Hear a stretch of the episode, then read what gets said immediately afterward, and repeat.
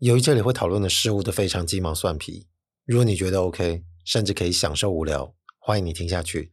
这里是芳林活动中心。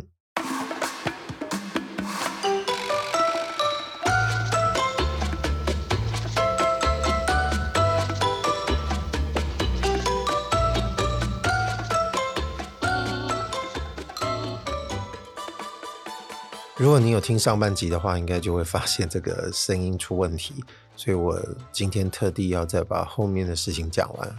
啊，这里要先预告一下，这一集的内容可能已经跟上半稍微花了蛮长的篇幅去描述那个 White Rabbit 它那个影片的内容关联并不大，主要应该还是跟这个频道主这个 White Rabbit 比较有关。那几乎都是瞄准这样的创作者，他一些浮动的发想啊。比如说平台类型不大一样啊，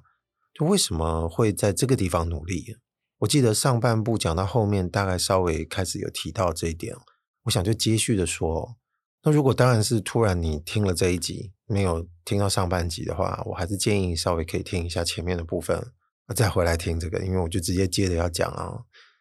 反正我们大家都知道 TikTok 性质是怎么样啊，就之前也说过了。那为什么会想说拍这样认真的内容会觉得是有搞头的呢？那我刚刚这样子说，就这样的提问其实已经带着某种假设哦，因为我毕竟不是频道主人嘛，也没有跟他做过访谈，我并不认识他。那如果各位跟我一样，就是看了这个频道，可能也有类似的这种疑问跟这个发想，我只是先选了一个最外围的可能性啊，就是先预设这个 White Rabbit。他本人知道这个平台的环境，就是这个抖音这个 TikTok 的环境哦，跟他自己创作的内容其实是有那么一点不搭嘎。就最大的不同就可以稍微被我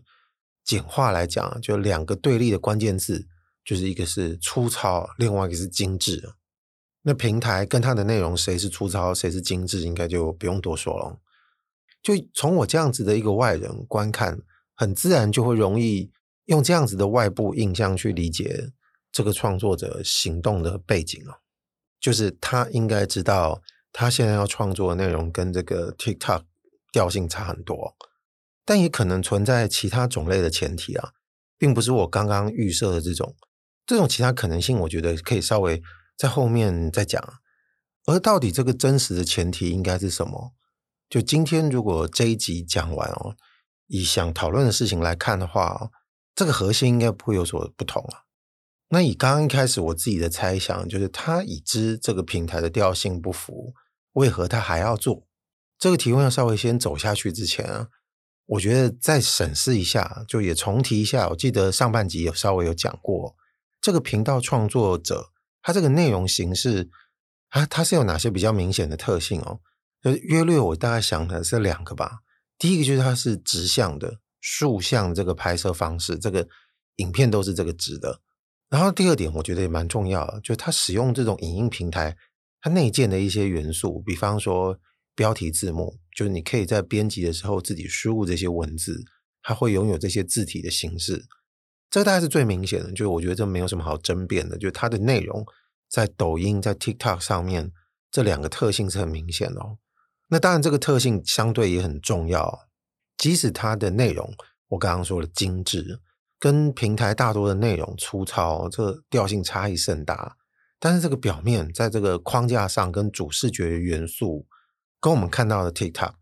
要不然就是 IG Reels 这种短影音，其实它就没有什么太大的不同。所以当我自己处在这个平台，就浏览这些内容，在这个环境滑来滑去哦，就就滑到他们的影片的时候，不会在第一时间觉得这个非常违和。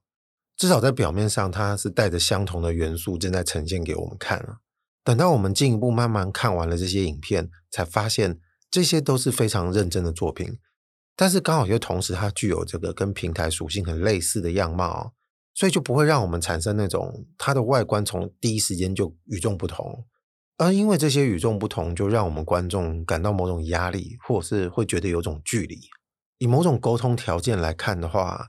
我觉得这是一个非常舒服的情况啊，尤其是在 TikTok 这样的平台，看起来就更有趣了。因为 TikTok 它的那个粗糙感，或者是它这个粗糙呈现的样貌，大部分都有某种均值，我们也会有种默契。当然，没有在看 TikTok、没有在看抖音的人，可能只能听我这个描述去想象，或者是要相信我。我觉得它就是有某种大略、普遍性比例非常高的调性。那反过来哦，一讲 YouTube 来讲，上面的创作者调性就包罗万象啊，有冷静理性的啊，插科打诨的啊，成熟的、懂事胡闹的、幼稚的啊，知识的深浅都有。要讲下去真的讲不完啊。但是在这个上面又看到什么内容，我们就不会意外，也不会觉得奇怪啊，因为这个包罗万象啊，不大会存在呈现形式都趋向某种特质的这个预设。我们看的时候也不会得到这个预设，顶多是自己的观看习惯。但对整个这么大的平台而言，我自己知道它的内容真的是各式各样，在这个上面什么内容都可能会出现，就是你可以各取所需。即使他们近年已经也开始大幅的拥抱这个短影音啊。但是这个印象仍然是在的，至少我们会觉得短影音也只是它各种内容部分的其中之一而已。那再回来看看前面这个题的猜测哦，我前面不是有讲到创作者本身怎么看待自身跟平台之间这个关系吗？因为我刚刚不是先假设了，就他是知道这个调性有差的哦。那不管是我说的这一种，还是其他的这个前提，我们就搭配现在看到的成品，可以支持我们去想象，就说。这个前提是不是会更有某种说服力啊？那就先说，我刚刚一直在讲，我自己认为，就他早已知道他做的内容跟 TikTok 调性差异太大，那我接着就会认为，他采取这样的内容形式是一个有意识的行为，他是为了融合这个环境而故意的，有意为之哦。但是这样做，我们忍不住会想说，他是不是其实应该有个目的，或者是进一步有个目的啊？暂时先不讨论，因为我觉得。应该要再举另外一种可能的前提，也就是可能不是我，换作是别人看到这个 White Rabbit 的内容，他可能在想的是另外一种可能性。他可能会觉得这个创作者，这个 White Rabbit 这个频道的拥有者，他是完全没有去思考平台属性的问题哦，他一开始就没想太多，直接就锁定这个抖音 TikTok，所以他就很自然采取这些表面的形式，就开始进行他的内容创作哦。啊、这两种前提都其实不会让我们现在看到的内容有所不同，因为它各有一个我们想象的理由去支撑它会呈现现在这个样子啊。可是仔细想想，这两种前提都会让我们发现，如果我们把这样子的前提设想放在我们自己身上啊，用可以理解的思维再持续进行下去的时候，多少都会觉得进行到不同的阶段，就会觉得那个前提有点让我们感到怀疑。或是觉得有那么一点点不合理。那刚刚不是随便说了两种可能前提嘛？就先说说这个有意识的，就他自己明知他自己本身创作的内容跟这个平台一定调性会不一样了。那我们一定就会想说，动机是什么？我刚刚不是说暂时先不要讨论动机吗？但讲到这里，当然还是要过一下场啊，稍微要想一下有可能动机会是什么，就是第一直觉想到的就好了。可是我们就会发现哦，这个前提。比方，我现在随便讲几个，我都会觉得靠不住。第一个，流量吗？那 TikTok 上面这么做，肯定是会觉得有点蠢的吧？因为我们都知道，大部分的生态是那样。那你干嘛要做另外一种模样？这个平台里面几乎没有能够被大量验证，就是类似像这样的案例的存在，去支撑这种打算啊。如果想说那不是，他其实没有想那么多，他就是多角经营，就各大平台都会放他的内容。对，我自己之前不是在上半集就说，YouTube 上面也找到他的内容，那这样一说，其实又更不合理，就是直接跟前面正在讨论他这个内容的模样，其实就冲突了。他大可以选择 YouTube 更合适的模样吧，所以这个动机就暂时在这个时候渐渐就成为一个你很难找得到的答案哦。至少前面两个想法都有点苍白啊。那我们先暂停一下，我就在想，那是无意义的那个前提呢？无意义的前提有可能会怎么样啊？如果他完全没有意识，他就随机跳 TikTok 就开始做，他不可能在一开始不会产生自我质疑，就是没有想到调性差这一点，就是他不可能不去面临到我最前面提到的这种另一个前提。你在准备拍片哦，准备建立这个频道之前，你很难不去意识到这一点吧？好吧，就算真的很蠢，真的没有发现，就开始进行下去了。那下一个可以被拦住的时间点，就是你在拍摄的时候，在剪接的时候，在后置的时候，你使用这些平台的模板啊，跟自己在另一个软体里面操作，两个要并在一起的时候，应该也会觉得这个有点隐忧吧？就光是好玩，你肯定就会觉得撑不大下去了。尤其是啦，如果那么蠢，真的是这么蠢，这个内容也不会聪明到哪里去，对不对？好，所以刚刚我稍微随便暂时演练了一下，为什么会觉得如果套用在我们自己身上能够理解的思维，去这个打算那个打算，这个推演那个推演，都会觉得其实好像都会觉得有点不大合理。可是如果我们在跟大家讨论这件事情，就大家七嘴八舌在聊天，我们这些闲聊的讨论者，可能常会产生一种反射的习惯啊。这个惯性可能也是某种惰性，就是我们会逼自己去适应那个假设出来的前提，我们要去适应那个前提，好让整件事情能够被它完整起来。可是这么做就会顺便把我们设想的那个对象压平了。比方我要硬要给他一个动机。只是暂时我不确定那是什么动机，或者是我选择刚刚说，嗯，就是流量啊。那至于这个调性不符，为什么还要选择这个地方去蹭流量呢？那我们可能会给出一个更苍白的反驳，就说反正抖音上面随便都会有流量。那如果真的要这样讲，好吧，可是确实就扁平了。换作是自己，你觉得你会走到这个下一步吗？啊，另外那个前提，我们自己推演到最后。该不会就只剩下我们觉得，对了，这个频道主，这个内容提供者就是蠢，他是真蠢啊！瞎猫碰上死耗子，好吧？所以会发现，不管哪种前提的进程，都可能会变成我们刚刚说的这些可能就被作结了。那感觉好像讲了就白讲啊，而且你会觉得好像仿佛失去了什么重要的东西，你感觉到，你意识到，但是你不确定失去的那个东西是什么。就在我们闲聊这件事情上，就感觉好像白讲了，白讲啊！然后一听是因为什么东西不见了，所以你会觉得给讲呀。那如果我们稍微放慢脚步，就回头看看我们第一时间可以设想出来这种前提，我们不要落入那种让自己一定要挑一种来选择的这个习惯啊，也不要让这有这么有惰性哦。我们就回到在一开始揣摩，就如果你是一个想要做内容的人，摆在这一切之前，是不是有可能有一个更有说服力的驱动力，它可以回答上面产生的这些疑虑哦？但说实话，其实它频繁到我们在刚刚的讨论的时候，自动就被我们略过。我们也觉得这个东西自然就应该存在，但是不知道为什么，在想要试着讨论这个前提，你自动就没有把它拿出来说。而且好像有点在一瞬间，对于这个没有谈到的驱动力，它的作用力能够持续多久，没有那么有信心哦。那这个东西到底是什么？我觉得这东西就叫兴趣。就我有兴趣搞搞这个，我有兴趣刚刚触笔搞搞那个。但确实啦，每个人对于兴趣的执着程度不一啊。啊，这个兴趣不仅能够解释内容的主题，也能够同时解释，就是最起始的时候。这个兴趣到底是怎么样一个模样？比方有可能我在 YouTube 上面放内容这件事情，已经好像比较没有什么想象了。就正因为我刚刚说它已经包罗万象了，那就算我对 TikTok 也不是那么有好感，但是我总仿佛感觉 TikTok 这个均质性，但是它的内容形式好像有什么东西可以被拿来试一试。它好像有种说话的方法，可以让我去讲我本来想讲的那些科幻奇想的内容。就即使我知道平台大部分的东西都比较粗糙，都是从别的地方新闻或者是别人拍的东西随便乱集合的，原创的非常少，大部分都是这个加工那个加工啊。但是你还是会想要去做，你感觉好像会产生一种蛮有意思的东西，那就来试试看啊。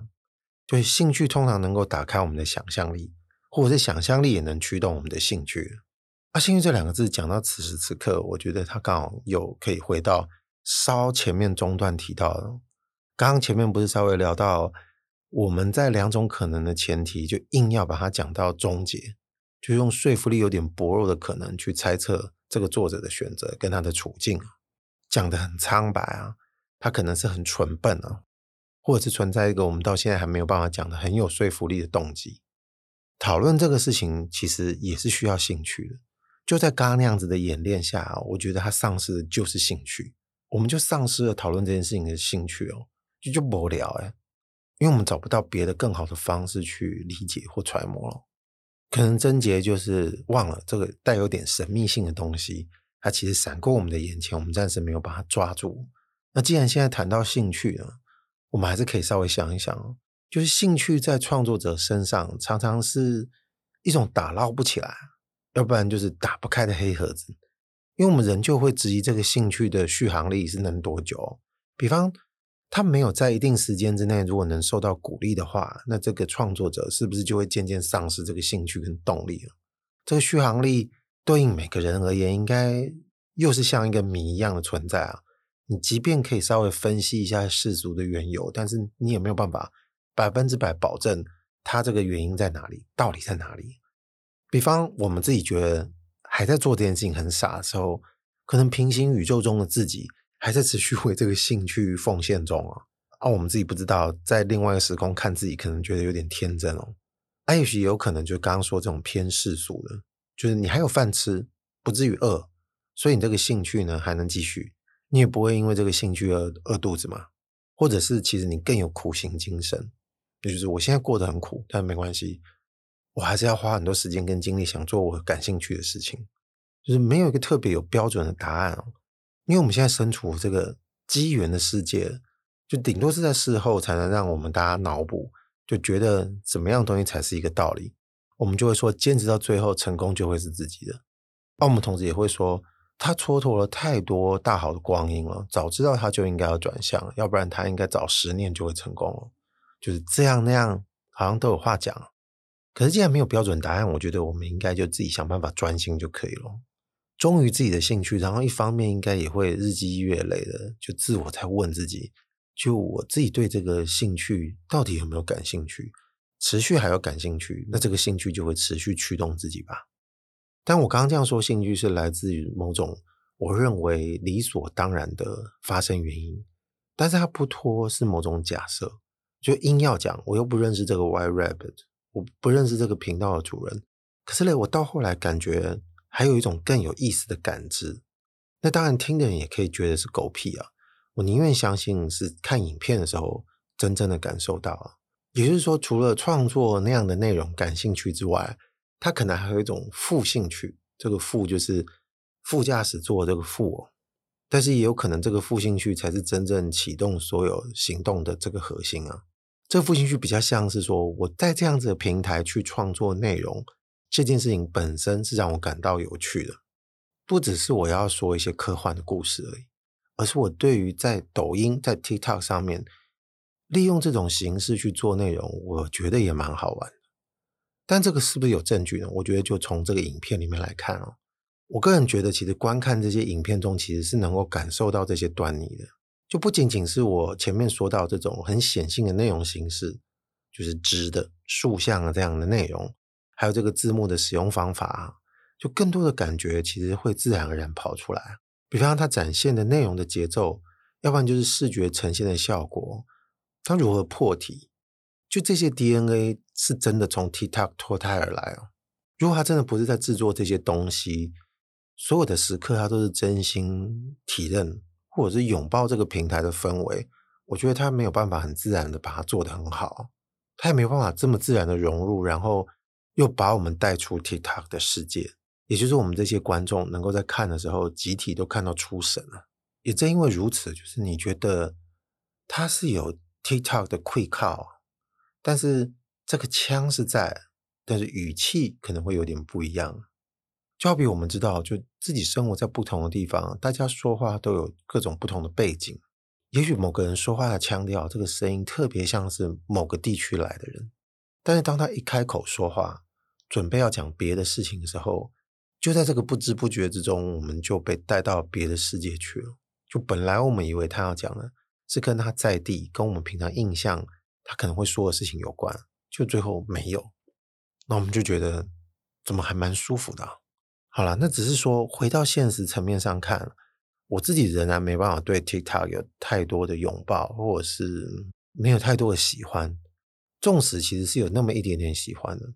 不得不承认，他在感官的驱动上面，他其实真的是有抓到一点长处。只不过就如同我们平常用别的概念来理解一样啊，就有一些有魅力的东西太多，就变成毒了。所以觉得有一点点欣赏或喜欢，其实也算微不足道了哦。可是出现这样的创作者，我们要去妄谈以后是不是会出现更多，然后这样子的情形会产生某种气候去改变那边的生态啊？我觉得这个应该意义就不大了。我相信这个 YRAP 频道，就这个创始人、这个内容制作者，也许他们是团队哦。就算是在其他的领域想要继续从事创作，我觉得肯定是没问题的。这可能就是因为我觉得这个情形蛮特别的，就刚好我已经遗忘这个频道之余，前几天他刚好发了这个芯片，让我又想起这件事情。也就是说，与其讲随遇而安，或者是不讲随遇而安，我们就讲对事物包含很多种兴趣，其实有可能都可以被发展了。啊，我们也不妨想想，一个兴趣能够开发多少事情啊？即使其实我以前有很多单集都在开各种脑洞，就在想各式各样的一些无聊的开发，但我们今天还是能够可以想想，就不同的兴趣可以得到多少的延展，就是这个路可以走多远啊？随便举一个例子好了。就比方说，你对这个醋超级有兴趣，醋啊，就是醋，因为这个酸味让你神往，我就开始好奇，很多东西上面加醋是会产生一点别的什么？就经历了许多无意的成品之后，你还是没有放弃这个兴趣，甚至一直试，一直试。有一次你就试到了，它加到这个有封闭瓶子里面装这个苏打水了，哎，嘣，就发现哦，不能加。好，即使这样，你都没放弃，就终于到某一天啊，你加到豆浆里面哦，就发现哎，结块了。啊，结果常常发现竟然还不错哦，就开启了新的早餐店，就还创始店了，大发特发。只可惜在我们这个宇宙来不及了，我们早就知道有这种东西叫咸豆浆了。好了，我们再看看还有什么其他兴趣好了。哎，芳林活动中心，我是阿贵，今天就先讲到这边啦，拜拜。